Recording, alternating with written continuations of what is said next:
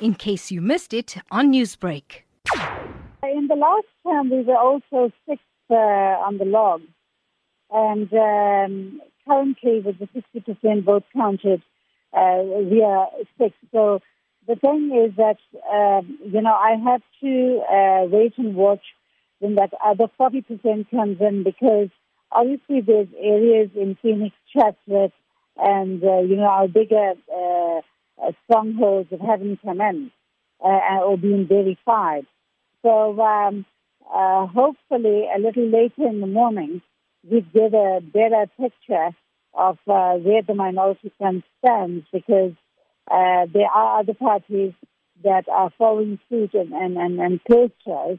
And um, when you get small changes in, in, in, in, in both counts can, can change percentages quite drastically. Therefore, um, we have to uh, now wait and see. I'm hopeful that the minority front uh, will give a seat back in the uh, president legislature 11,000 votes and this being a drop from the previous three elections, what seems to be the contributing factor towards this decline? Well, you know, there's so many parties that have come on board now. They've been splitting votes, you know, down the line. There's, there's too many smaller parties uh, that have formed that are, are issue based, and uh, obviously they they've eaten into the chunk of, of the voter base.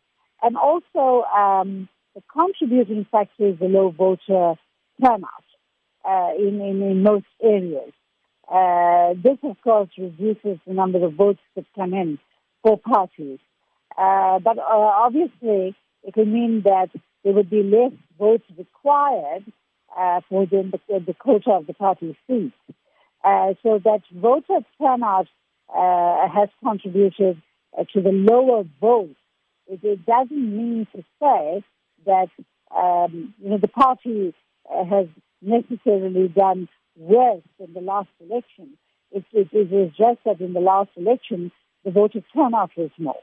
Now, the DLC, helmed by a former MF party member, and it's uh, breathing down the neck of the MF. What do you make of the sudden ascent of the party? I think uh, the name Democratic Liberal uh, Congress uh, came just under the DA. From the sense that I'm getting from a lot of people that we've been speaking to, it's like the AIC in the last election, which got uh, sort of default votes because they were like right near the ANC.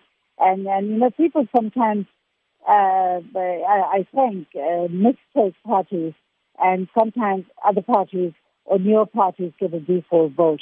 Newsbreak, Lotus FM, powered by SABC News.